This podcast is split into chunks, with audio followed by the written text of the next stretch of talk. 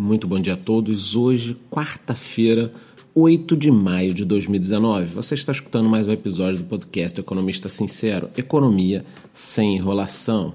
É, meus amigos, e o dólar já passou da faixa dos R$ reais, inclusive em algumas casas de câmbio em São Paulo, ele já pode ser encontrado na faixa dos 4,70 e o euro acima de 5,30. Portanto, se você estava planejando ir para Disney no final do ano, talvez o Beto Carreiro seja aí uma opção um pouquinho mais viável. Eu gostaria de destacar também que o clima empresarial no Brasil está num momento muito delicado. Ao longo da semana eu trarei mais números. Falando um pouquinho de mundo, na Argentina saíram novos números e Cristina Kirchner encontra-se à frente de Maurício Macri. É isso aí, meus amigos. Ela tem 41% das intenções de voto contra 37 do ex-liberal, né? Nós esperávamos que ele fizesse um bom governo, só que ele quis fazer as reformas de forma gradual e não está dando certo, a inflação disparou. Agora, minha opinião é que se Cristina Kirchner ganhar o poder, a Argentina caminhará a passos largos para ser a nova Venezuela na América Latina. E mais uma informação rápida aqui: é, no mundo inteiro, os motoristas de Uber pretendem fazer uma paralisação nessa sexta-feira, dia 10. Então, se você utiliza o Uber, fique de olho aí, baixe outros aplicativos, porque provavelmente aqui no Brasil eles também vão parar.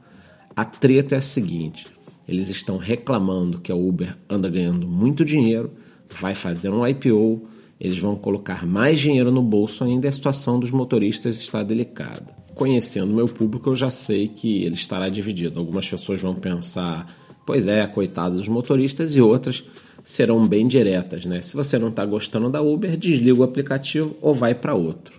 Falando agora um pouquinho sobre os mercados, né? O quadro mais esperado aqui do podcast, o lucro da Petrobras caiu 42% para 4 bilhões, quando o esperado era algo em torno de 5. Os motivos foram uma queda de 4% na produção do petróleo devido a manutenções de algumas plataformas e a receita também caiu por causa da redução na cotação do petróleo, uma menor venda no mercado interno e uma redução na receita com exportações. Agora, sinceramente, meus amigos, só da Petrobras está dando lucro já dá um alívio, né? Porque quando dá prejuízo, vocês já sabem que é a gente que paga a conta. Outra informação é de que a JBS se valorizou já 146% nos últimos 12 meses.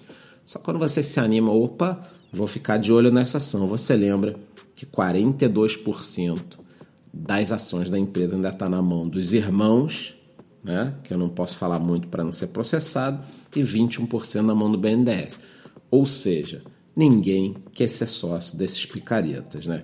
E duas notinhas aqui para fechar. Rap Vida comprou o Grupo São Francisco por 5 bilhões, anexando mais 1 milhão e 800 mil usuários de planos dentais e de saúde. Sendo assim, a empresa que já tem a liderança aí no Norte e Nordeste está crescendo pelo Brasil. Sinceramente, estamos de olho, né? E os saques da poupança superaram os depósitos em 2,87 bilhões. Será que finalmente o nosso trabalho de educação financeira está tendo resultado? Eu acho que sim.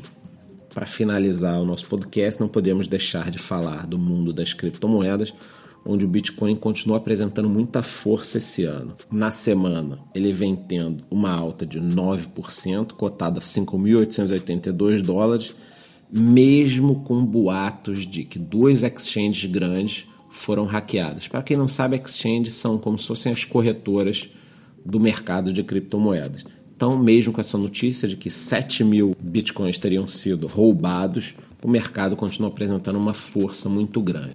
Bom, então é isso. Esse foi o nosso podcast de hoje. A ideia é sempre passar de forma muito resumida as principais notícias do dia. Espero que vocês tenham gostado. E se você tem alguma sugestão de pauta para o dia seguinte, é só entrar em minhas redes sociais, como Instagram, YouTube ou Telegram, e deixar sua sugestão à noite, que na manhã seguinte eu já dou uma atenção aqui. Por hoje é só, muito obrigado.